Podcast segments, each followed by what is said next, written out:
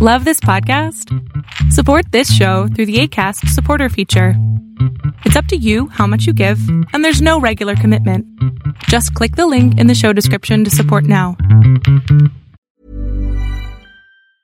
Life is full of awesome what ifs, and some not so much, like unexpected medical costs. That's why United Healthcare provides Health Protector Guard fixed indemnity insurance plans to supplement your primary plan and help manage out of pocket costs. Learn more at uhone.com. Millions of people have lost weight with personalized plans from Noom, like Evan, who can't stand salads and still lost 50 pounds. Salads, generally, for most people, are the easy button, right? For me, that wasn't an option. I never really was a salad guy. That's just not who I am. But Noom worked for me. Get your personalized plan today at Noom.com. Real Noom user compensated to provide their story. In four weeks, the typical Noom user can expect to lose one to two pounds per week. Individual results may vary.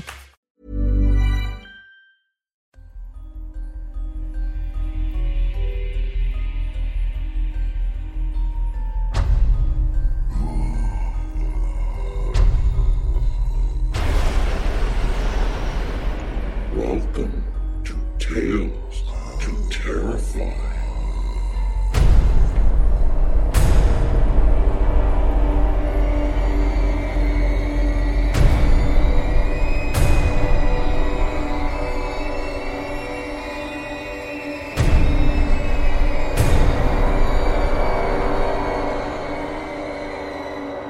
Good evening, children of the night. We are now at our final story as a part of our marking our 200th episode. Thank you for joining us on this journey. Our story for the evening comes from none other than Robert W. Chambers. Chambers was born in Brooklyn, New York on May 26, 1865, to William P. Chambers and Carolyn Chambers. His father, a successful lawyer, and his mother, a direct descendant of the founder of Providence, Rhode Island. Robert's brother, Walter, would become a world famous architect. Sounds like this family is doing all right. Studying first in Brooklyn, then in Paris as an artist, he found some measure of commercial success with his illustrations. However, mysteriously, he switches his attention entirely to writing. His most successful and famous publication would be The King in Yellow, which we'll be hearing a story from this evening. After successful publishing of many weird tales, he switches suddenly to writing romantic fiction. During World War I, he changes again to writing war adventure novels and war stories, although some of them return to his previously abandoned weird styles. After 1924, he writes historical fiction exclusively. On December 16, 1933, he dies a few days after undergoing intestinal surgery. Chambers, the King in Yellow, borrows from Ambrose Bierce, who we heard from opening up episode 200, including Hali and Hastur and Carcosa. These themes, along with Chambers' inclusion in his own stories, would in turn be borrowed by H.P. Lovecraft. More recently, if you happen to have seen the astoundingly good first season of True Detective, you will recall the regular references to Carcosa and the King in Yellow, all from this lineage of madness. Let's get to it, children of the night. Now you'll hear Robert W. Chambers, the repairer of reputations. 1. Ne rayon pas les fous, leur folie dure plus longtemps que la nôtre. Voilà toute la différence. Toward the end of the year 1920, the government of the United States had practically completed the program adopted during the last months of President Winthrop's administration. The country was apparently tranquil. Everybody knows how the tariff and labor questions were settled. The war with Germany, incident on that country's seizure of the Samoan Islands, had left no visible scars upon the Republic, and the temporary occupation of Norfolk by the invading army had been forgotten in the joy over repeated naval victories and the subsequent ridiculous plight of General von Gartenlaub's forces in the state of New Jersey. The Cuban and Hawaiian investments had paid 100%, and the territory of Samoa was well worth its cost as a coaling station. The country was in a superb state of defense. Every coast city had been well supplied with land fortifications, the army under the parental eye of the general staff, organized according to the Prussian system, had been increased to 300,000 men, with a territorial reserve of a million, and six magnificent squadrons of cruisers and battleships patrolled the six stations of the navigable seas, leaving a steam reserve amply fitted to control home waters. The gentleman from the West had at last been constrained to acknowledge that a college for the training of diplomats was as necessary as law schools are for the training of barristers. Consequently, we were no longer represented abroad by incompetent patriots. The nation was prosperous. Chicago, for a moment paralyzed after a second great fire, had risen from its ruins, white and imperial, and more beautiful than the white city which had been built for its plaything in 1893. Everywhere good architecture was replacing bad, and even in New York, a sudden craving for decency had swept away a great portion of the existing horrors. Streets had been widened, properly paved and lighted, trees had been planted, squares laid out, elevated structures demolished, and underground roads built to replace them. The new government buildings and barracks were fine bits of architecture, and the long system of stone quays which completely surrounded the island had been turned into parks, which proved a godsend to the population.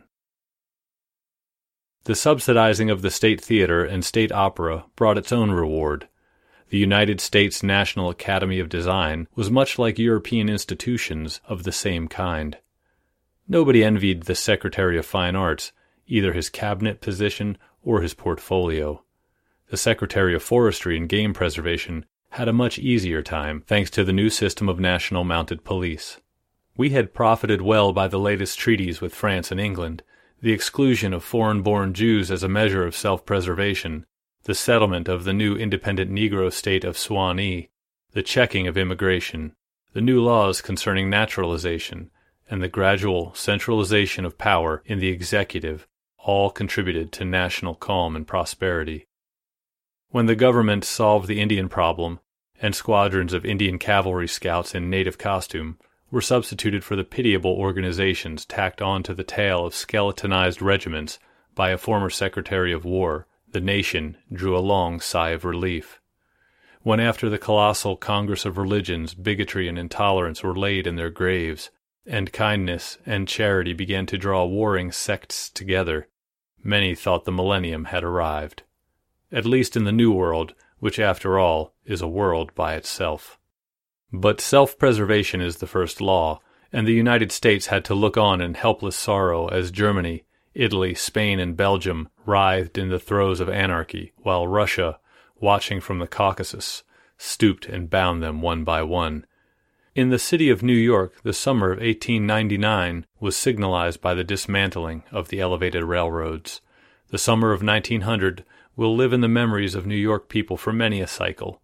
The Dodge statue was removed in that year. In the following winter began the agitation for the repeal of the laws prohibiting suicide, which bore its final fruit in the month of April, 1920, when the first government lethal chamber was opened on Washington Square. I had walked down that day from Dr. Archer's house on Madison Avenue, where I had been as a mere formality. Ever since that fall from my horse, four years before, I had been troubled at times with pains in the back of my head and neck. But now for months they had been absent, and the doctor sent me away that day, saying there was nothing more to be cured in me. It was hardly worth his fee to be told that. I knew it myself. What I minded was the mistake which he made at first when they picked me up from the pavement where I lay unconscious, and somebody had mercifully sent a bullet through my horse's head. I was carried to Dr. Archer, and he, pronouncing my brain affected, placed me in his private asylum, where I was obliged to endure treatment for insanity.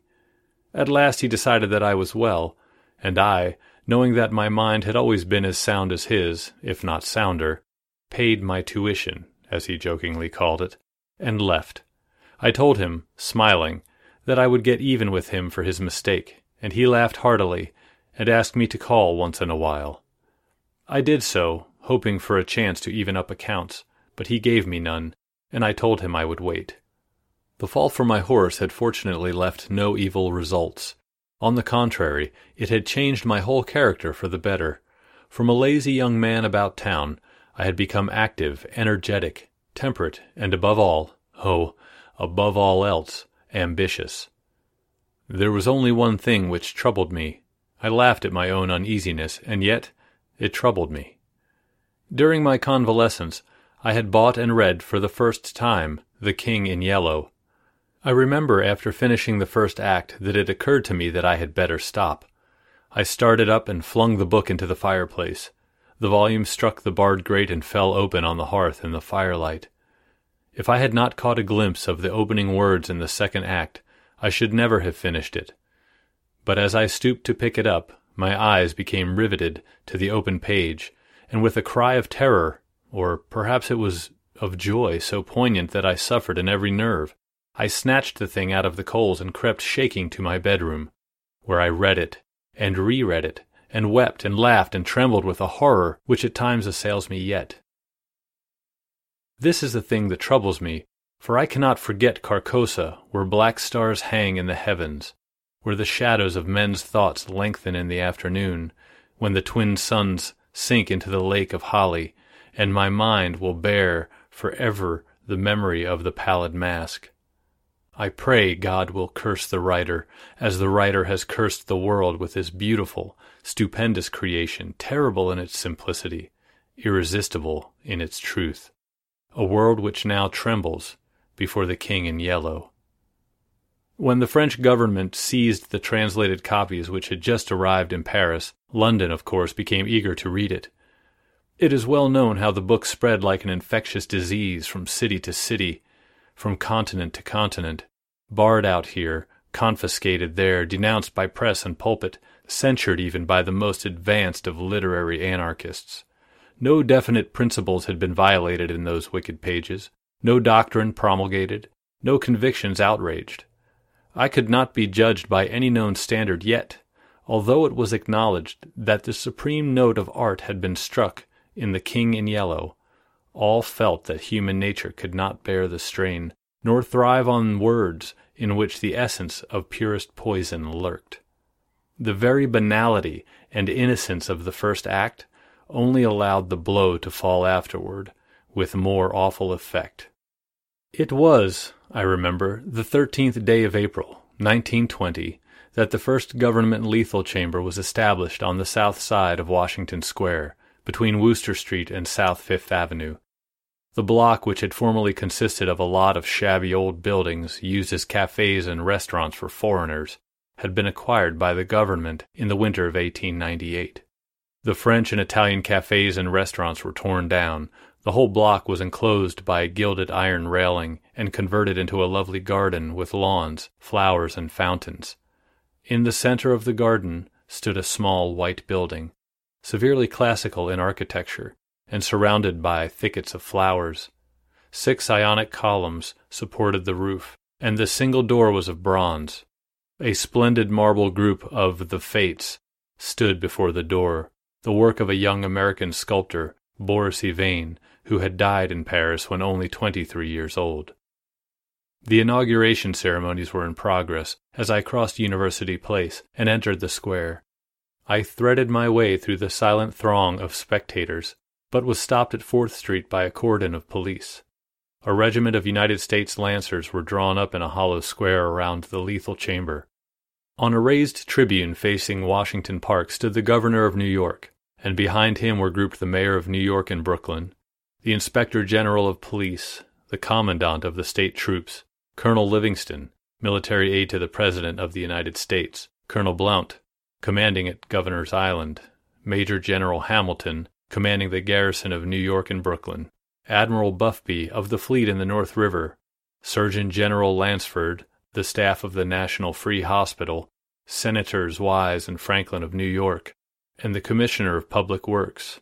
The Tribune was surrounded by a squadron of hussars of the National Guard. The governor was finishing his reply to the short speech of the Surgeon General. I heard him say, The laws prohibiting suicide and providing punishment for any attempt at self destruction have been repealed. The government has seen fit to acknowledge the right of man to end an existence which may have become intolerable to him through physical suffering or mental despair. It is believed that the community will be benefited by the removal of such people from their midst. Since the passage of this law, the number of suicides in the United States has not increased. Now the government has determined to establish a lethal chamber in every city, town, and village in the country. it remains to be seen whether or not that class of human creatures, from whose desponding ranks new victims of self-destruction fall daily, will accept the relief thus provided. He paused and turned to the white lethal chamber. The silence in the street was absolute. There painless death awaits him who can no longer bear the sorrows of his life. If death is welcome, let him seek it there. Then, quickly turning to the military aide of the President's household, he said, I declare the lethal chamber open.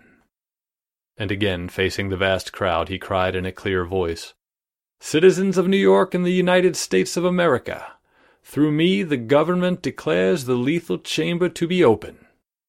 The solemn hush was broken by a sharp cry of command. The squadron of hussars filed after the governor's carriage. The lancers wheeled and formed along Fifth Avenue to wait for the commandment of the garrison, and the mounted police followed them. I left the crowd to gape and stare at the white marble death chamber, and crossing South Fifth Avenue, walked along the western side of that thoroughfare to Bleecker Street. There I turned to the right and stopped before a dingy shop which bore the sign Hawberk, armorer.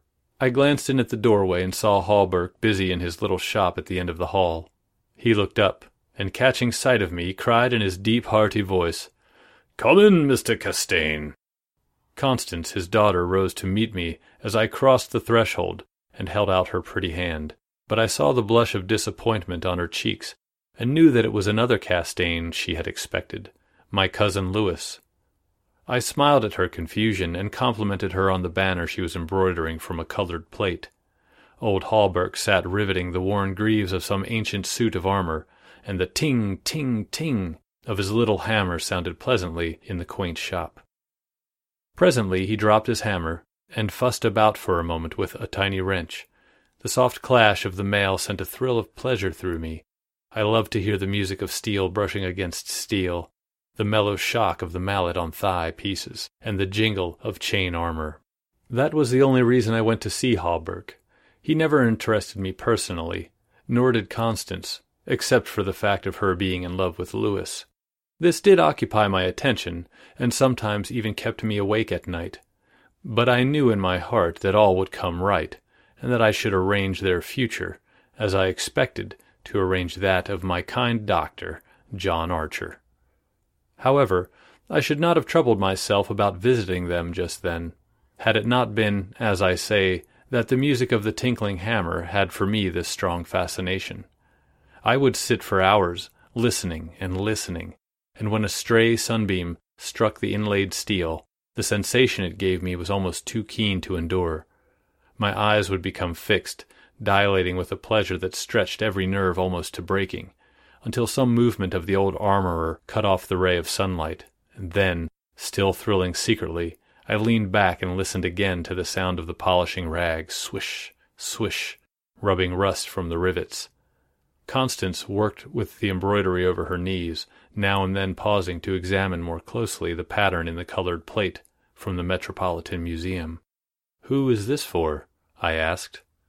Hawberk explained that in addition to the treasures of armor in the Metropolitan Museum, of which he had been appointed armorer, he also had charge of several collections belonging to rich amateurs. This was the missing greave of a famous suit which a client of his had traced to a little shop in Paris on the Quai d'Orsay. He, Hawberk, had negotiated for and secured the greave, and now the suit was complete. He laid down his hammer and read me the history of the suit traced since 1450 from owner to owner until it was acquired by Thomas Stainbridge.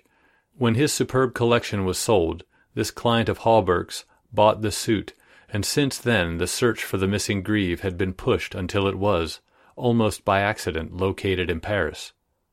Did you continue the search so persistently, without any certainty of the greave being still in existence? I demanded. Of course, he replied coolly. Then, for the first time, I took a personal interest in Hawberk. It was worth something to you, I ventured. No, my pleasure in finding it was my reward. Have you no ambition to be rich? I asked, smiling. My one ambition is to be the best armorer in the world, he answered gravely. Constance asked me if I had seen the ceremonies at the lethal chamber. She herself had noticed cavalry passing up Broadway that morning and had wished to see the inauguration, but her father wanted the banner finished, and she had stayed at his request.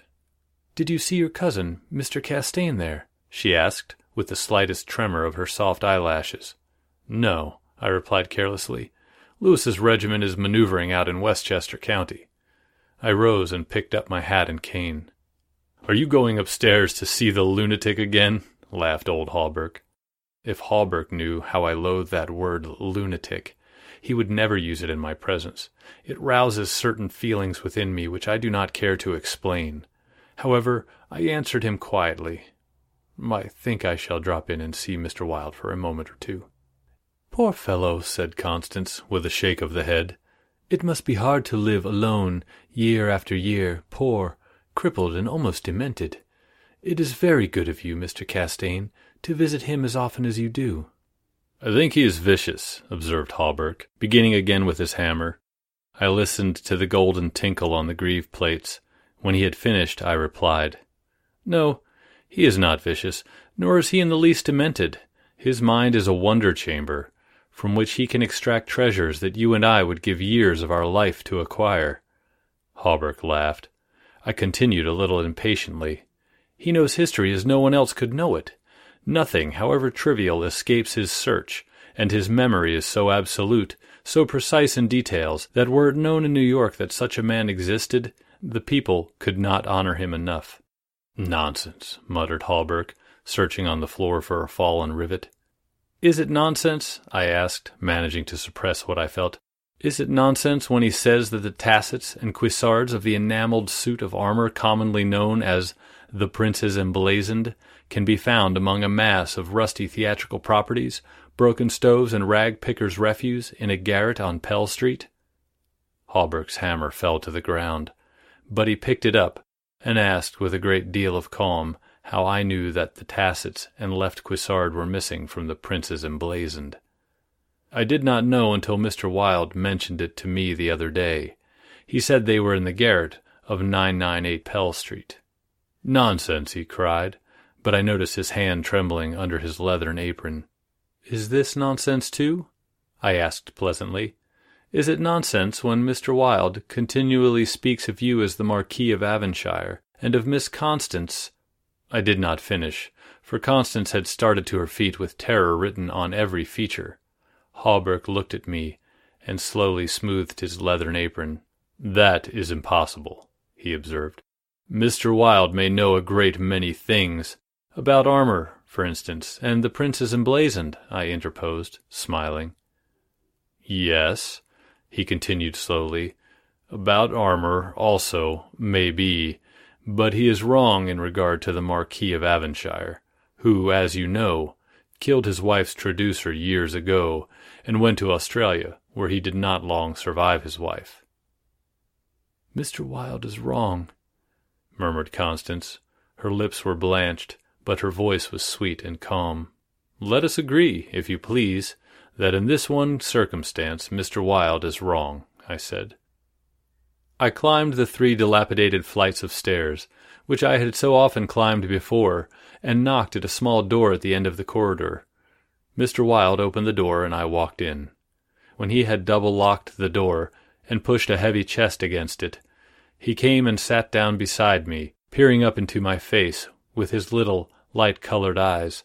Half a dozen new scratches covered his nose and cheeks, and the silver wires which supported his artificial ears had become displaced.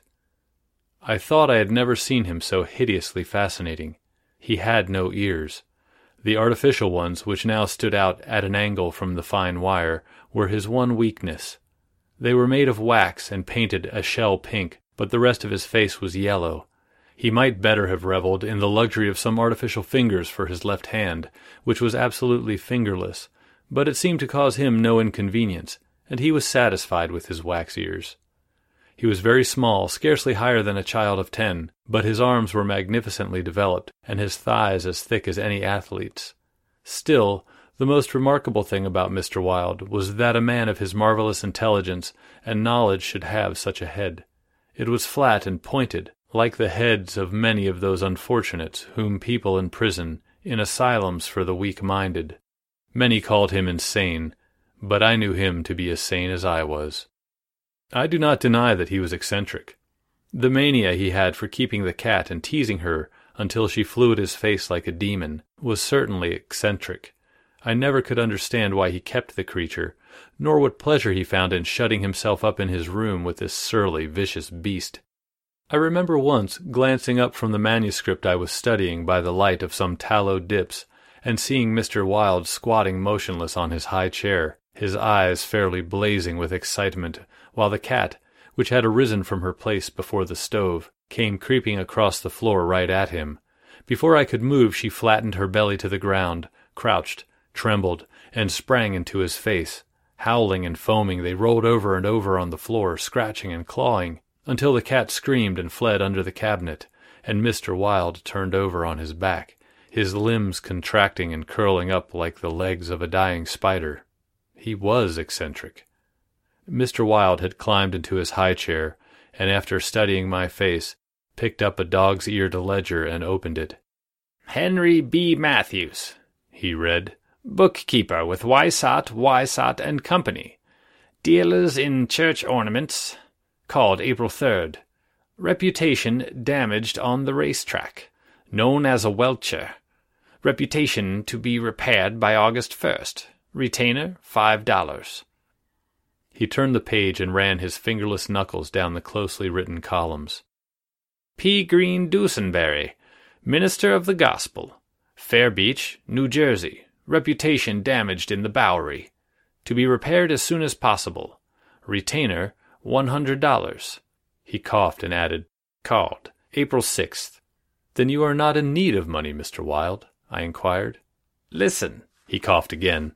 Mrs. C. Hamilton Chester, of Chester Park, New York City, called April 7th, reputation damaged at Dieppe, France. To be repaired by October 1st, retainer $500. Note C. Hamilton Chester, Captain, USS Avalanche, ordered home from South Sea Squadron, October 1st. Well, I said, the profession of a repairer of reputations is lucrative. His colorless eyes sought mine. I only wanted to demonstrate that I was correct. You said it was impossible to succeed as a repairer of reputations, that even if I did succeed in certain cases, it would cost me more than I would gain by it. Today, I have five hundred men in my employ, who are poorly paid, but who pursue the work with an enthusiasm which possibly may be born of fear. These men enter every shade and grade of society, some even are pillars of the most exclusive social temples. Others are the prop and pride of the financial world. Still others hold undisputed sway among the fancy and the talent. I choose them at my leisure from those who reply to my advertisements. It is easy enough. They are all cowards. I could treble the number in twenty days if I wished. So you see, those who have in their keeping the reputations of their fellow citizens I have in my pay. They may turn on you, I suggested. He rubbed his thumb over his cropped ears and adjusted the wax substitutes. I think not, he murmured thoughtfully. I seldom have to apply the whip, and then only once. Besides, they like their wages. How do you apply the whip? I demanded. His face for a moment was awful to look upon. His eyes dwindled to a pair of green sparks. I invite them to come and have a little chat with me, he said in a soft voice. A knock on the door interrupted him, and his face resumed its amiable expression. Who is it? he inquired. Mr. Steylette, was the answer. Come tomorrow, replied Mr. Wilde. Impossible, began the other, but was silenced by a sort of bark from Mr. Wilde. Come tomorrow, he repeated. We heard somebody move away from the door and turn the corner by the stairway. Who is that? I asked. Arnold Steylette, owner and editor in chief of the great New York Daily. He drummed on the ledger with his fingerless hand, adding, I pay him very badly, but he thinks it a good bargain. Arnold Steylette, I repeated, amazed. Yes, said Mr. Wilde with a self satisfied cough. The cat, which had entered the room as he spoke, hesitated, looked up at him, and snarled. He climbed down from the chair and, squatting on the floor, took the creature into his arms and caressed her. The cat ceased snarling and presently began a loud purring, which seemed to increase in timbre as he stroked her. Where are the notes? I asked. He pointed to the table, and for the hundredth time I picked up the bundle of manuscript entitled The Imperial Dynasty of America. One by one I studied the well worn pages, worn only by my own handling, and although I knew all by heart from the beginning, when from Carcosa, the Hyades, Hastur, and Aldebaran, to Castaigne, Louis de Calvados, born December 19, 1877, I read it with an eager, rapt attention, pausing to repeat parts of it aloud, and dwelling especially on Hildred de Calvados, only son of Hildred Castaigne and Edythe Landes Castaigne, first in succession, etc., etc. When I finished, Mr. Wilde nodded and coughed. Speaking of your legitimate ambition, he said, how do Constance and Louis get along? She loves him, I replied simply. The cat on his knees suddenly turned and struck at his eyes, and he flung her off and climbed onto the chair opposite me. And Dr. Archer, but that's a matter you can settle any time you wish, he added. Yes, I replied. Dr. Archer can wait, but it is time I saw my cousin Louis. It is time, he repeated. Then he took another ledger from the table and ran over the leaves rapidly. We are now in communication with ten thousand men, he muttered. We can count on one hundred thousand within the first twenty eight hours, and in forty eight hours the state will rise en masse. The country follows the state, and the portion that will not, I mean California and the Northwest, might better never have been inhabited. I shall not send them the yellow sign.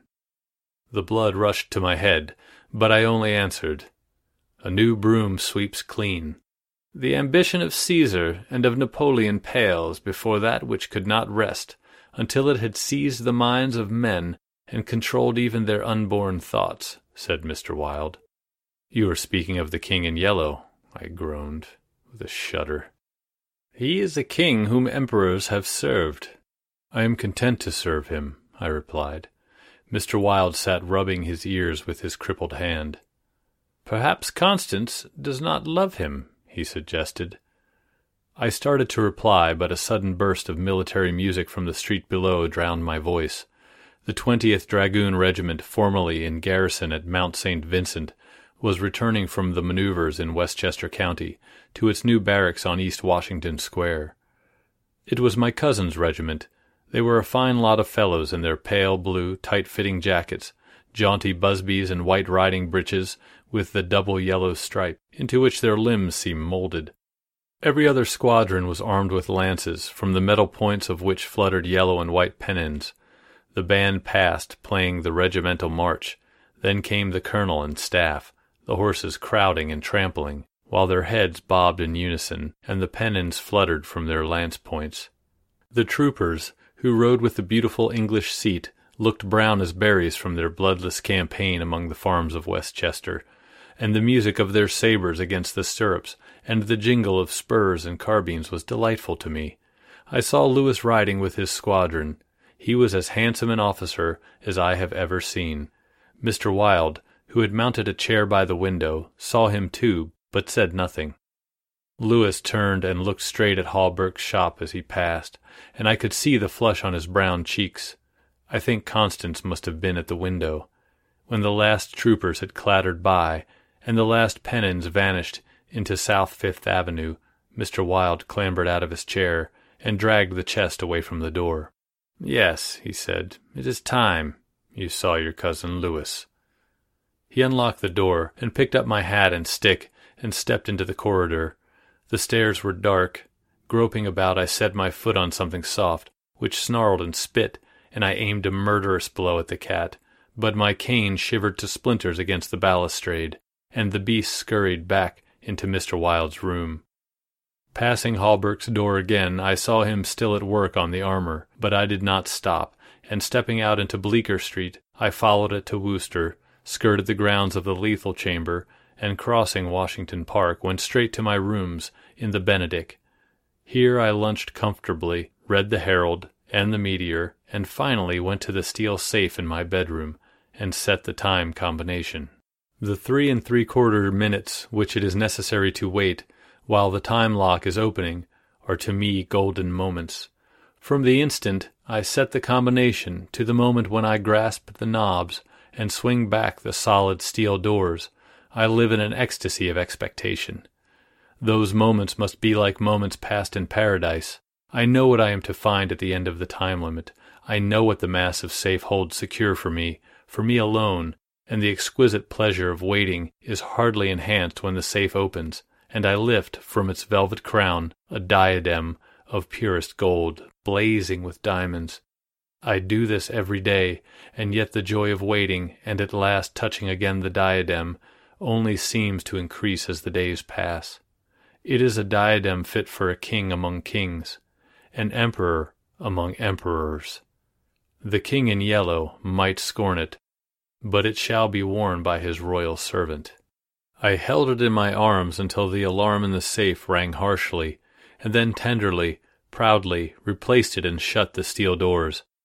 I walked slowly back into my study, which faces Washington Square, and leaned on the window sill. The afternoon sun poured into my windows, and a gentle breeze stirred the branches of the elms and maples in the park, now covered with buds and tender foliage. A flock of pigeons circled the tower of the memorial church, sometimes alighting on the purple tiled roof, sometimes wheeling downward to the lotos fountain in front of the marble arch. The gardeners were busy with the flower beds around the fountain, and the freshly turned earth smelled sweet and spicy. A lawn mower, drawn by a fat white horse, clinked across the green sward, and watering carts poured showers of spray over the asphalt drives. Around the statue of Peter Stuyvesant, which in 1897 had replaced the monstrosity supposed to represent Garibaldi, children played in the spring sunshine, and nurse girls wheeled elaborate baby carriages with a reckless disregard for the pasty faced occupants, which could probably be explained by the presence of half a dozen trim dragoon troopers languidly lolling on the benches. Through the trees, the Washington Memorial Arch glistened like silver in the sunshine, and beyond, on the eastern extremity of the square, the gray stone barracks of the dragoons and the white granite artillery stables were alive with color and motion. I looked at the lethal chamber on the corner of the square opposite. A few curious people still lingered about the gilded iron railing, but inside the grounds the paths were deserted. I watched the fountains ripple and sparkle. The sparrows had already found this new bathing nook, and the basins were covered with the dusty feathered little things. Two or three white peacocks picked their way across the lawns, and a drab colored pigeon sat so motionless on the side of one of the fates that it seemed to be a part of the sculptured stone. As I was turning carelessly away, a slight commotion in the group of curious loiterers around the gates attracted my attention. A young man had entered, and he was advancing with nervous strides along the gravel path which leads to the bronze doors of the lethal chamber. He paused a moment before the fates, and as he raised his head to those three mysterious faces, the pigeon rose from its sculptured perch, circled about for a moment, and wheeled to the east. The young man pressed his hand to his face, and then, with an undefinable gesture, sprang up the marble steps. The bronze doors closed behind him, and a half an hour later the loiterers slouched away, and the frightened pigeon returned to its perch in the arms of fate. I put on my hat and went out into the park for a little walk before dinner. As I crossed the central driveway, a group of officers passed, and one of them called out, Hello, Hildred, and came back to shake hands with me. It was my cousin Louis, who stood smiling and tapping his spurred heels with his riding whip. Just back from Winchester, he said. Been doing the bucolic, milk and curds. You know, dairy maids in sunbonnets who say how and I don't think when you tell them they are pretty. I'm nearly dead for a square meal at Delmonico's. What's the news? There is none, I replied pleasantly. I saw your regiment coming in this morning. Did you? I didn't see you. Where were you? In Mr. Wilde's window. Oh, hell, he began impatiently. That man is stark mad. I don't understand why you. He saw how annoyed I felt by his outburst and begged my pardon. A lot can happen in three years, like a chatbot may be your new best friend. But what won't change? Needing health insurance. United Healthcare Tri Term Medical Plans, underwritten by Golden Rule Insurance Company, offer flexible, budget friendly coverage that lasts nearly three years in some states. Learn more at uhone.com. There's never been a faster or easier way to start your weight loss journey than with PlushCare. PlushCare accepts most insurance plans and gives you online access to board-certified physicians who can prescribe FDA-approved weight loss medications like Wegovy and Zepbound for those who qualify. Take charge of your health and speak with a board-certified physician about a weight loss plan that's right for you. Get started today at plushcare.com slash weight loss. That's plushcare.com slash weight loss. plushcare.com slash weight loss. Quality sleep is essential. That's why the Sleep Number Smart Bed is designed for your ever evolving sleep needs. Need a bed that's firmer or softer on either side? Helps you sleep at a comfortable temperature? Sleep Number Smart Beds let you individualize your comfort so you sleep better together. JD Power ranks Sleep Number number 1 in customer satisfaction with mattresses purchased in-store. And now, save 50% on the Sleep Number limited edition Smart Bed for a limited time. For JD Power 2023 award information, visit jdpower.com/awards. Only at a Sleep Number store or sleepnumber.com. Really, old chap, he said, I don't mean to run down a man you like, but for the life of me I can't see what the deuce you find in common with Mr. Wilde. He's not well bred, to put it generously. He is hideously deformed. His head is the head of a criminally insane person. You know yourself he's been in an asylum. So have I, I interrupted calmly. Louis looked startled and confused for a moment, but recovered and slapped me heartily on the shoulder. You were completely cured, he began. But I stopped him again. I suppose you mean that I was simply acknowledged never to have been insane. Of course that. That's what I meant. He laughed. I disliked his laugh because I knew it was forced, but I nodded gaily and asked him where he was going. Louis looked after his brother officers, who had now almost reached Broadway. We had intended to sample a Brunswick cocktail, but to tell you the truth, I was anxious for an excuse to go and see Hawberk instead. Come along, I'll make you my excuse. We found old Hawberk, neatly attired in a fresh spring suit, standing at the door of his shop and sniffing the air. I had just decided to take Constance for a little stroll before dinner, he replied to the impetuous volley of questions from Louis. We thought of walking on the park terrace along the North River. At that moment Constance appeared, and grew pale and rosy by turns as Louis bent over her small gloved fingers. I tried to excuse myself, alleging an engagement uptown, but Louis and Constance would not listen, and I saw I was expected to remain and engage old Hawberk's attention. After all, it would be just as well if I kept my eye on Louis, I thought, and when they hailed a Spring Street horse car, I got in after them and took my seat beside the armorer. The beautiful line of parks and granite terraces overlooking the wharves along the North River, which were built in 1910 and finished in the autumn of 1917, had become one of the most popular promenades in the metropolis.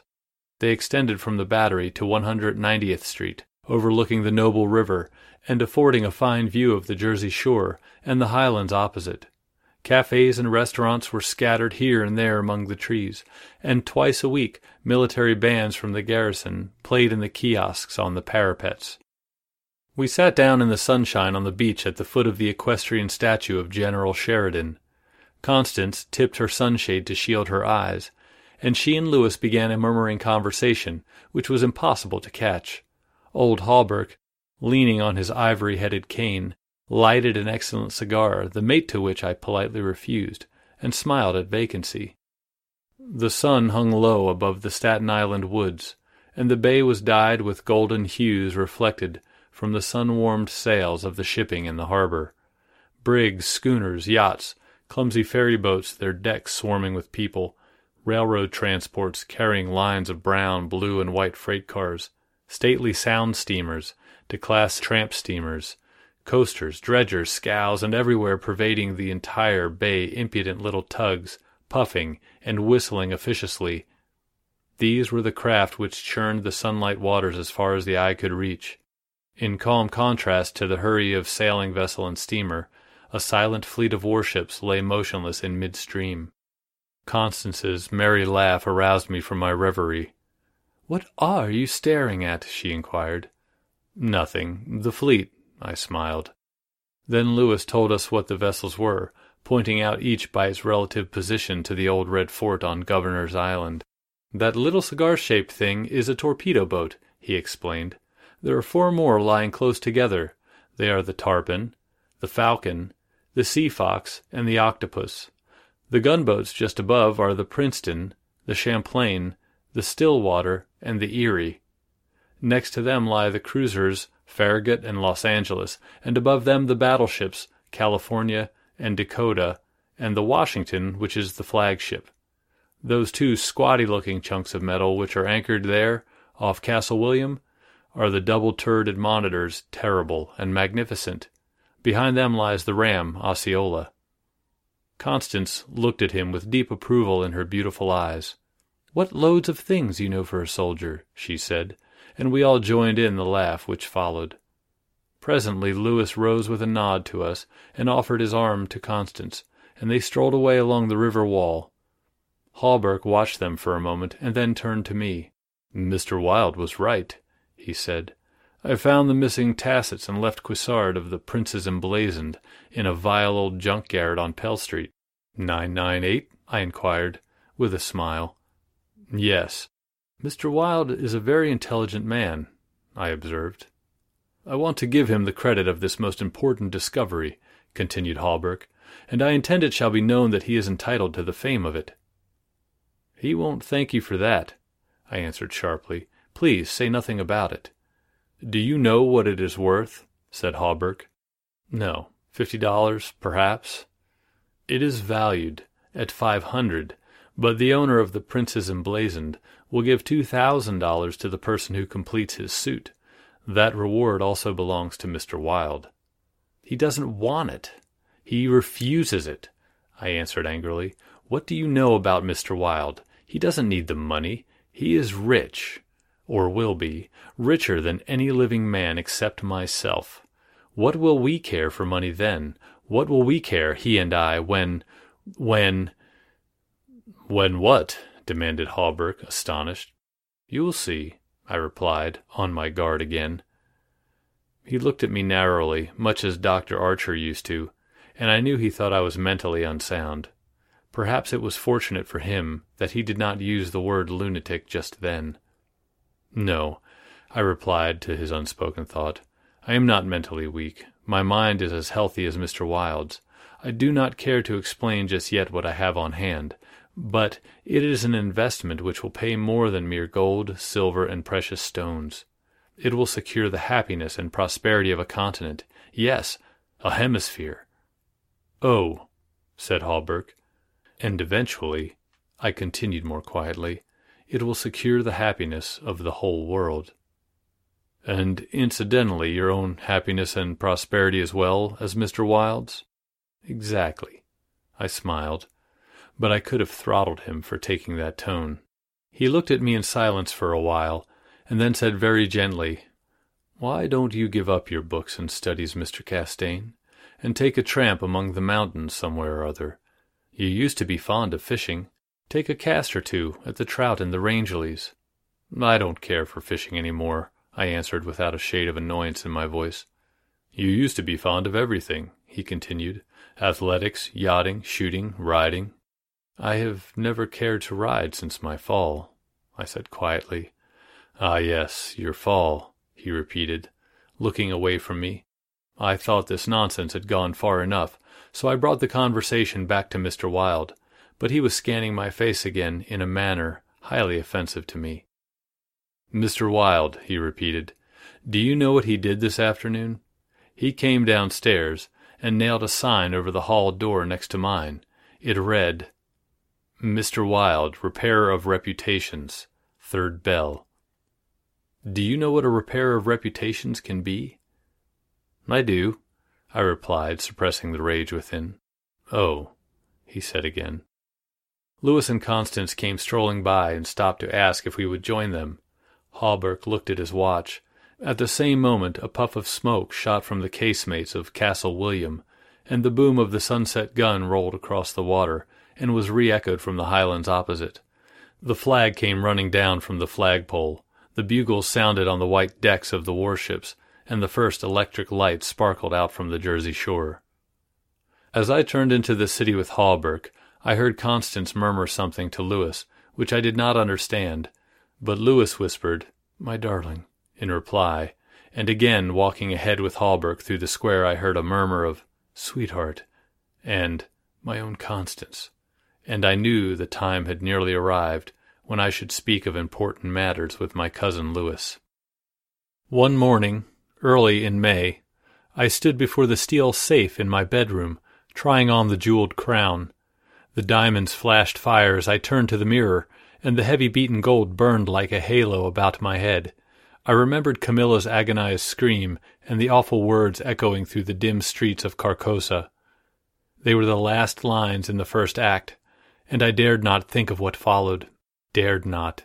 Even in the spring sunshine, there in my own room, surrounded with familiar objects, reassured by the bustle from the street and the voices of the servants in the hallway outside. For those poisoned words had dropped slowly into my heart, as death sweat drops upon a bed sheet and is absorbed.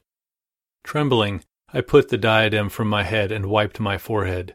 But I thought of Hastur and of my own rightful ambition, and I remembered Mr. Wilde as I had last left him, his face all torn and bloody from the claws of that devil's creature, and what he said. Ah, what he said! The alarm bell in the safe began to whir harshly, and I knew my time was up, but I would not heed it. And replacing the flashing circlet upon my head, I turned defiantly to the mirror. I stood for a long time absorbed in the changing expression of my own eyes. The mirror reflected a face which was like my own, but whiter, and so thin that I hardly recognized it. And all the time I kept repeating between my clenched teeth, The day has come, the day has come, while the alarm in the safe whirred and clamored, and the diamonds sparkled and flamed above my brow. I heard a door open, but did not heed it. It was only when I saw two faces in the mirror it was only when another face rose over my shoulder and two other eyes met mine. I wheeled like a flash and seized a long knife from my dressing table, and my cousin sprang back very pale, crying, Hildred! For God's sake! Then, as my hand fell, he said, It is I, Louis. Don't you know me? I stood silent. I could not have spoken for my life. He walked up to me and took the knife from my hand. What is all this? He inquired, in a gentle voice. Are you ill? No, I replied, but I doubt if he heard me. Come, come, old fellow, he cried, take off that brass crown and toddle into the study. Are you going to a masquerade? What's all this theatrical tinsel, anyway? I was glad he thought the crown was made of brass and paste, yet I didn't like him any the better for thinking so. I let him take it from my hand, knowing it was best to humor him. He tossed the splendid diadem in the air, and catching it, turned to me smiling. It's dear at fifty cents, he said. What's it for? I did not answer, but took the circlet from his hands, and placing it in the safe shut the massive steel door. The alarm ceased its infernal din at once. He watched me curiously, but did not seem to notice the sudden ceasing of the alarm. He did, however, speak of the safe as a biscuit box, Fearing lest he might examine the combination, I led the way into my study. Louis threw himself on the sofa and flicked at flies with his eternal riding whip.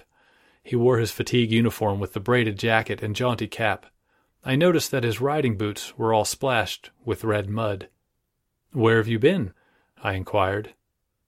Jumping mud creeks in Jersey, he said. I haven't had time to change yet. I was rather in a hurry to see you. Haven't you got a glass of something? I'm dead tired. Been in the saddle twenty four hours. I gave him some brandy from my medicinal store, which he drank with a grimace. Damn bad stuff, he observed. I'll give you an address where they sell brandy that is brandy. It's good enough for my needs, I said indifferently. I use it to rub my chest with. He stared and flicked at another fly. See here, old fellow, he began. I've got something to suggest to you. It's four years now that you've shut yourself up here like an owl, never going anywhere, never taking any healthy exercise, never doing a damn thing but poring over those books up there on the mantelpiece. He glanced along the row of shelves. Napoleon, Napoleon, Napoleon, he read. For heaven's sake, have you nothing but Napoleons there? I wish they were bound in gold, I said. But wait, yes, there is another book. The King in Yellow. I looked him steadily in the eye. Have you never read it? I asked. I? No, thank God. I don't want to be driven crazy. I saw he regretted his speech as soon as he had uttered it. There is only one word, which I loathe more than I do lunatic, and that word is crazy. But I controlled myself and asked him why he thought the King in Yellow dangerous. Oh, I don't know, he said hastily. I only remember the excitement it created and the denunciations from pulpit and press. I believe the author shot himself after bringing forth this monstrosity, didn't he? I understand he is still alive, I answered. That's probably true, he muttered. Bullets couldn't kill a fiend like that. It is a book of great truths, I said. Yes, he replied, of truths which send men frantic and blast their lives. I don't care if the thing is, as they say, the very supreme essence of art. It's a crime to have written it, and I for one shall never open its pages. Is that what you have come to tell me? I asked. No, he said. I came to tell you that I am going to be married. I believe for a moment my heart ceased to beat but I kept my eyes on his face. Yes, he continued, smiling happily, married to the sweetest girl on earth. Constance Hawberk, I said mechanically. How did you know? he cried, astonished. I didn't know it myself until that evening last April, when we strolled down to the embankment before dinner. When is it to be? I asked. It was to have been next September, but an hour ago a dispatch came ordering our regiment to the Presidio, San Francisco. We leave at noon tomorrow. Tomorrow, he repeated. Just think, Hildred, tomorrow I shall be the happiest fellow that ever drew breath in this jolly world, for Constance will go with me. I offered him my hand in congratulation, and he seized and shook it like the good natured fool he was, or pretended to be. I am going to get my squadron as a wedding present, he rattled on. Captain and Mrs. Louis Castaigne, eh, Hildred? Then he told me where it was to be, and who were to be there, and made me promise to come and be best man. I set my teeth and listened to his boyish chatter without showing what I felt, but I was getting to the limit of my endurance, and when he jumped up and switching his spurs till they jingled said he must go, I did not detain him. There's one thing I want to ask of you, I said quietly. Out with it. It's promised, he laughed. I want you to meet me for a quarter of an hour's talk tonight. Of course, if you wish, he said somewhat puzzled. Where? Anywhere in the park there. What time, Hildred? Midnight. What in the name of he began, but checked himself and laughingly assented. I watched him go down the stairs and hurry away, his saber banging at every stride. He turned into Bleecker Street and I knew he was going to see Constance. I gave him ten minutes to disappear, and then followed in his footsteps, taking with me the jeweled crown and the silken robe embroidered with the yellow sign, when I turned into Bleecker Street and entered the doorway which bore the sign, Mr. Wilde, repairer of reputations, third bell.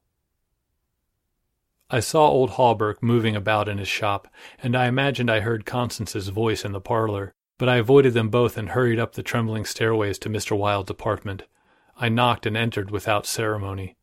Mr. Wilde lay groaning on the floor, his face covered with blood, his clothes torn to shreds. Drops of blood were scattered about over the carpet, which had also been ripped and frayed in the evidently recent struggle. It's the cursed cat, he said, ceasing his groans and turning his colorless eyes to me. She attacked me while I was asleep. I believe she will kill me yet. This was too much, so I went into the kitchen, and seizing a hatchet from the pantry, started to find the infernal beast and settle her then and there.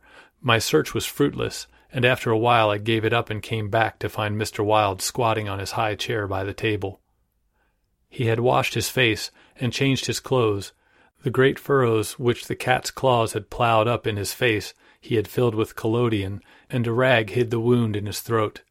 I told him I should kill the cat when I came across her, but he only shook his head and turned to the open ledger before him.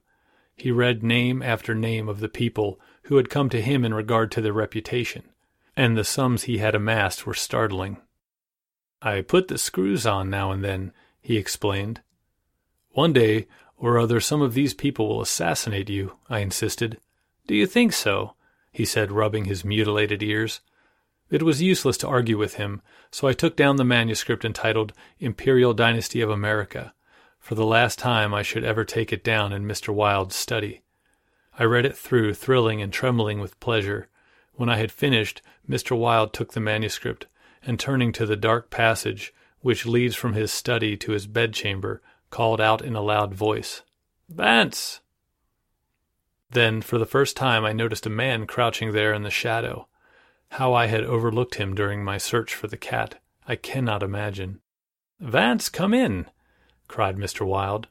The figure rose and crept towards us, and I shall never forget the face that he raised to mine as the light from the window illuminated it. Vance, this is Mr. Castaigne, said Mr. Wilde, before he had finished speaking, the man threw himself on the ground before the table, crying and grasping. Oh God! Oh my God! Help me! Forgive me! Oh, Mr. Castaigne, keep that man away! You cannot, you cannot mean it. You are different. Save me. I am broken down.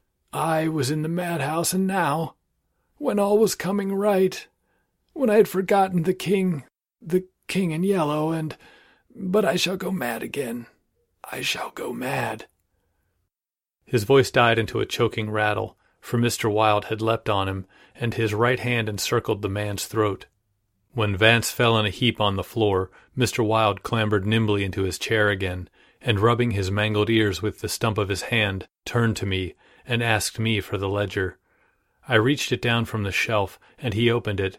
After a moment's searching among the beautifully written pages, he coughed complacently and pointed to the name Vance. Vance, he read aloud. Osgood Oswald Vance. At the sound of his name, the man on the floor raised his head and turned a convulsed face to Mr. Wilde. His eyes were injected with blood, his lips tumefied.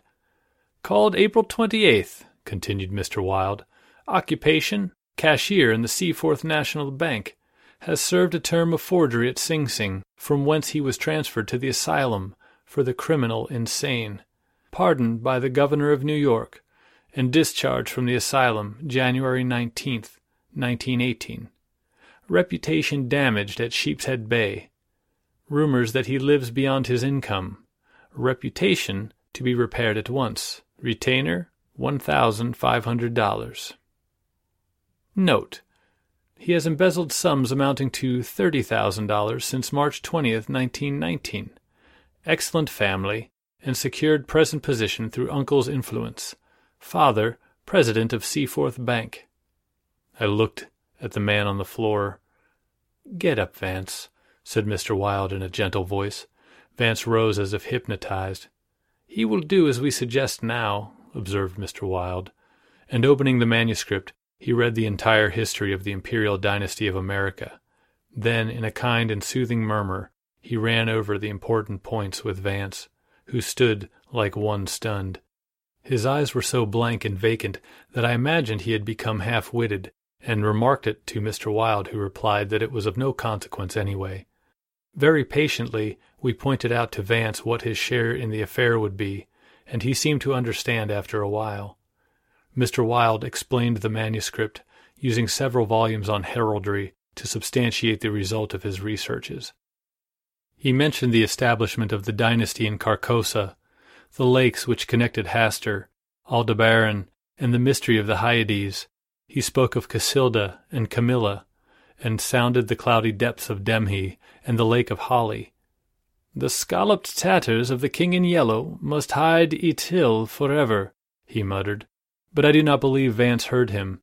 Then by degrees he led Vance along the ramifications of the imperial family, to Uoht and Thale, from Naotalba and Phantom of Truth to Aldones, and then, tossing aside his manuscript and notes, he began the wonderful story of the last king.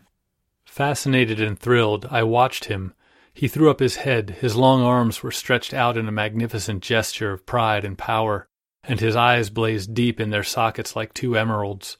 Vance listened stupefied. As for me, when at last Mr. Wilde had finished, and pointing to me, he cried, The cousin of the king! My head swam with excitement. Controlling myself with a superhuman effort, I explained to Vance why I alone was worthy of the crown, and why my cousin must be exiled or die. I made him understand that my cousin must never marry, even after renouncing all his claims, and how that least of all he should marry the daughter of the Marquis of Avonshire, and bring England into the question. I showed him a list of thousands of names which Mr. Wilde had drawn up. Every man whose name was there had received the yellow sign, which no living human being dared disregard. The city, the state, the whole land were ready to rise and tremble before the pallid mask. The time had come. The people should know the son of Hastur, and the whole world bow to the black stars which hung in the sky over Carcosa. Vance leaned on the table, his head buried in his hands. Mr. Wilde drew a rough sketch on the margin of yesterday's Herald with a bit of lead pencil. It was a plan of Hawberk's rooms. Then he wrote out the order and affixed the seal, and shaking like a palsied man, I signed my first writ of execution with my name, Hildred Rex. Mr. Wilde clambered to the floor, and unlocking the cabinet, took a long square box from the first shelf. This he brought to the table and opened.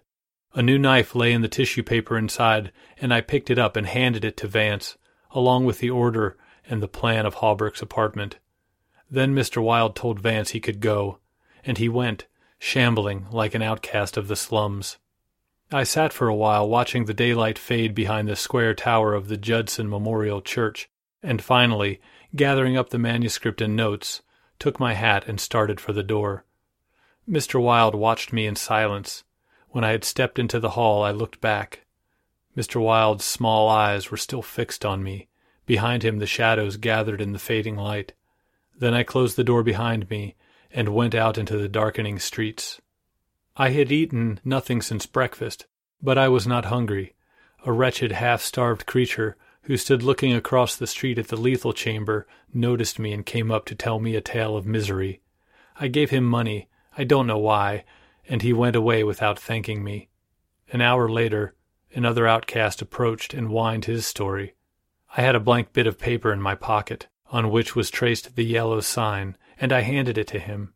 He looked at it stupidly for a moment, and then, with an uncertain glance at me, folded it with what seemed to me exaggerated care, and placed it in his bosom. The electric lights were sparkling among the trees, and the new moon shone in the sky above the lethal chamber. It was tiresome waiting in the square. I wandered from the marble arch to the artillery stables and back again to the lotos fountain. The flowers and grass exhaled a fragrance which troubled me. The jet of the fountain played in the moonlight, and the musical splash of falling drops reminded me of the tinkle of chain mail in Hawberk's shop. But it was not so fascinating, and the dull sparkle of the moonlight on the water brought no such sensations of exquisite pleasure as when the sunshine played over the polished steel of a corselet on Hawberk's knee. I watched the bats darting and turning above the water plants in the fountain basin but their rapid, jerky flight set my nerves on edge, and I went away again to walk aimlessly to and fro among the trees. The artillery stables were dark, but in the cavalry barracks the officers' windows were brilliantly lighted, and the sally port was constantly filled with troopers in fatigue, carrying straw and harness and baskets filled with tin dishes. Twice the mounted sentry at the gates was changed while I wandered up and down the asphalt walk. I looked at my watch. It was nearly time. The lights in the barracks went out one by one. The barred gate was closed, and every minute or two an officer passed in through the side wicket, leaving a rattle of accoutrements and a jingle of spurs on the night air. The square had become very silent. The last homeless loiterer had been driven away by the gray coated park policeman. The car tracks along Wooster Street were deserted, and the only sound which broke the stillness was the stamping of the sentry's horse and the ring of his saber against the saddle pommel. In the barracks, the officers' quarters were still lighted, and military servants passed and repassed before the bay windows. Twelve o'clock sounded from the new spire of St. Francis Xavier, and at the last stroke of the sad toned bell, A figure passed through the wicket beside the portcullis, returned the salute of the sentry, and crossing the street, entered the square and advanced toward the Benedick apartment house. Louis, I called. The man pivoted on his spurred heels and came straight toward me. Is that you, Hildred? Yes, you are on time. I took his offered hand, and we strolled toward the lethal chamber. He rattled on about his wedding and the graces of Constance and their future prospects, calling my attention to his captain's shoulder straps and the triple of gold arabesque on his sleeve and fatigue cap.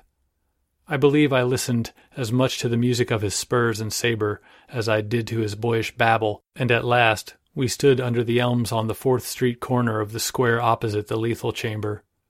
Then he laughed and asked me what I wanted with him. I motioned him to a seat on a bench under the electric light and sat down beside him. He looked at me curiously, with that same searching glance which I hate and fear so in doctors. I felt the insult of his look, but he did not know it, and I carefully concealed my feelings. Well, old chap, he inquired, what can I do for you? I drew from my pocket the manuscript and notes of the imperial dynasty of America, and looking him in the eye, said, I will tell you, on your word as a soldier, promise me to read this manuscript from beginning to end without asking me a question. Promise me to read these notes in the same way, and promise me to listen to what I have to tell later. He began to read, raising his eyebrows with a puzzled, whimsical air which made me tremble with suppressed anger. As he advanced, his eyebrows contracted, and his lips seemed to form the word rubbish. Then he looked slightly bored, but apparently, for my sake, read, with an attempt at interest, which presently ceased to be an effort. He started when in the closely written pages he came to his own name, and when he came to mine, he lowered the paper and looked sharply at me for a moment. But he kept his word and resumed his reading, and I let the half formed question die on his lips unanswered. When he came to the end and read the signature of Mr. Wilde, he folded the paper carefully and returned it to me. I handed him the notes, and he settled back, pushing his fatigue cap up to his forehead with a boyish gesture which I remembered so well in school. I watched his face as he read, and when he finished, I took the notes with the manuscript and placed them in my pocket. Then I unfolded a scroll marked with the yellow sign. He saw the sign, but he did not seem to recognize it, and I called his attention to it somewhat sharply. Well, he said, I see it. What is it? It is the yellow sign, I said angrily. Oh, that's it, is it? said Louis in that flattering voice, which Dr. Archer used to employ with me, and would probably have employed again had I not settled his affair for him. I kept my rage down and answered as steadily as possible. Listen. You have engaged your word? I am listening, old chap he replied soothingly. I began to speak very calmly. Dr. Archer, having by some means become possessed of the secret of the imperial succession, attempted to deprive me of my right, alleging that because of a fall from my horse four years ago, I had become mentally deficient. He presumed to place me under restraint in his own house in hopes of either driving me insane or poisoning me. I have not forgotten it, I visited him last night, and the interview was final. Louis turned quite pale, but did not move. I resumed triumphantly. There are yet three people to be interviewed in the interests of Mr. Wilde and myself. They are my cousin, Louis, Mr. Hawberk, and his daughter Constance. Louis sprang to his feet and I arose also, and flung the paper marked with the yellow sign to the ground. Oh, I don't need that to tell you what I have to say, I cried, with a laugh of triumph. You must renounce the crown to me. Do you hear? To me. Louis looked at me with a startled air, but recovering himself, said kindly, Of course I renounce the. What is it I must renounce? The crown, I said angrily. Of course, he answered, I renounce it. Come, old chap, I'll walk back to your rooms with you. Don't try any of your doctor's tricks on me, I cried, trembling with fury. Don't act as if you think I am insane. What nonsense, he replied. Come, it's getting late, Hildred. No, I shouted. You must listen. You cannot marry. I forbid it. Do you hear? I forbid it. You shall renounce the crown, and in reward I grant you exile. But if you refuse, you shall die. He tried to calm me, but I was roused at last, and drawing my long knife, barred his way. Then I told him how they would find Dr. Archer in the cellar, with his throat open, and I laughed in his face when I thought of Vance and his knife, and the order signed by me. Ah, you are the king, I cried, but I shall be king. Who are you to keep me from empire over all the habitable earth? I was born the cousin of a king, but I shall be king. Louis stood white and rigid before me. Suddenly a man came running up Fourth Street, entered the gate of the lethal temple, traversed the path to the bronze doors at full speed, and plunged into the death chamber with the cry of one demented. And I laughed until I wept tears, for I had recognized Vance and knew that Hawberk and his daughter were no longer in my way. Go, I cried to Louis. You have ceased to be a menace. You will never marry Constance now, and if you marry anyone else in your exile, I will visit you as I did my doctor last night. Mr. Wilde takes charge of you tomorrow. Then I turned and darted into South Fifth Avenue, and with a cry of terror, Louis dropped his belt and saber and followed me like the wind. I heard him close behind me at the corner of Bleecker Street, and I dashed into the doorway under Hawberk's sign. He cried, Halt, or I fire! But when he saw that I flew up the stairs leaving Hawberk's shop below, he left me, and I heard him hammering and shouting at the door as though it were possible to arouse the dead. Mr. Wilde's door was open, and I entered, crying, It is done! It is done! Let the nations rise and look upon their king! But I could not find Mr. Wilde, so I went to the cabinet and took the splendid diadem from its case. Then I drew on the white silk robe embroidered with the yellow sign, and placed the crown upon my head. At last I was king, king by my right in Hastur, king because I knew the mystery of the Hyades, and my mind had sounded the depths of the lake of Hali. I was king. The first gray pencilings of dawn would raise a tempest which would shake two hemispheres. Then, as I stood, my every nerve pitched to the highest tension, faint with the joy and splendor of my thought, without, in the dark passage, a man groaned. I seized the tallow dip and sprang to the door. The cat passed me like a demon, and the tallow dip went out. But my long knife flew swifter than she, and I heard her screech, and I knew that my knife had found her. For a moment I listened to her tumbling and thumping about in the darkness, and then, when her frenzy ceased, I lighted a lamp and raised it over my head. Mr. Wilde lay on the floor with his throat torn open. At first I thought he was dead, but as I looked, a green sparkle came into his sunken eyes, his mutilated hand trembled, and then a spasm stretched his mouth from ear to ear. For a moment my terror and despair gave place to hope, but as I bent over him his eyeballs rolled clean around in his head, and he died. Then, while I stood transfixed with rage and despair, seeing my crown, my empire, every hope, and every ambition, my very life, lying prostrate there with the dead master, they came, seized me from behind, and bound me until my veins stood out like cords, and my voice failed with the paroxysms of my frenzied screams. But I still raged, bleeding and infuriated among them, and more than one policeman felt my sharp teeth. Then, when I could no longer move, they came nearer. I saw old Hawberk, and behind him my cousin Louis's ghastly face, and farther away in the corner a woman, Constance, weeping softly. Ah, I see it now, I shrieked. You have seized the throne in the empire. Woe, woe to you who are crowned with the crown of the king in yellow. Editor's note. Mr. Castaigne died yesterday in the asylum for criminal insane. That was Robert W. Chambers, The Repairer of Reputations, as read by Jonathan Danz.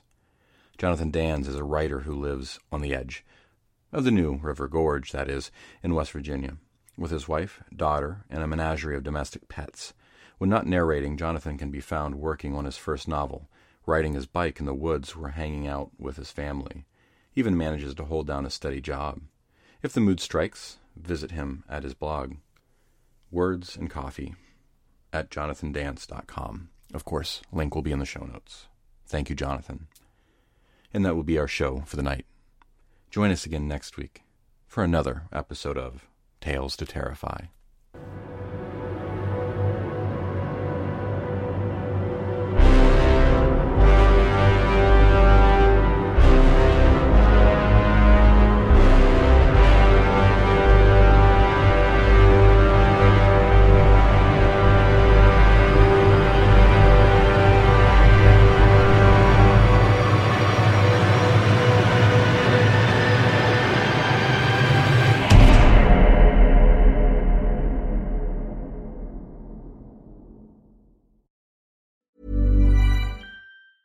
Hi, I'm Daniel, founder of Pretty Litter. Did you know cats tend to hide symptoms of sickness and pain? I learned this the hard way after losing my cat, Gingy. So I created Pretty Litter, a health monitoring litter that helps detect early signs of illness by changing colors, saving you money and potentially your cat's life. Pretty Litter is veterinarian developed, and it's the easiest way to keep tabs on your fur baby's health right at home. Go to prettylitter.com and use code ACAST for 20% off your first order and a free cat toy. Terms and conditions apply. See site for details. Want to get a chiseled look in the jawline? Sculpt and shape your jawline with added volume from Juvederm Volux XC. Juvederm Volux XC is an injectable gel specifically designed to be robust enough to improve moderate to severe loss of jawline definition. And it is the first and only hyaluronic acid filler approved for the jawline. Add volume to your jawline for a chiseled look with Juvederm Volux XC. For important safety information and to find a licensed specialist, visit juvederm.com.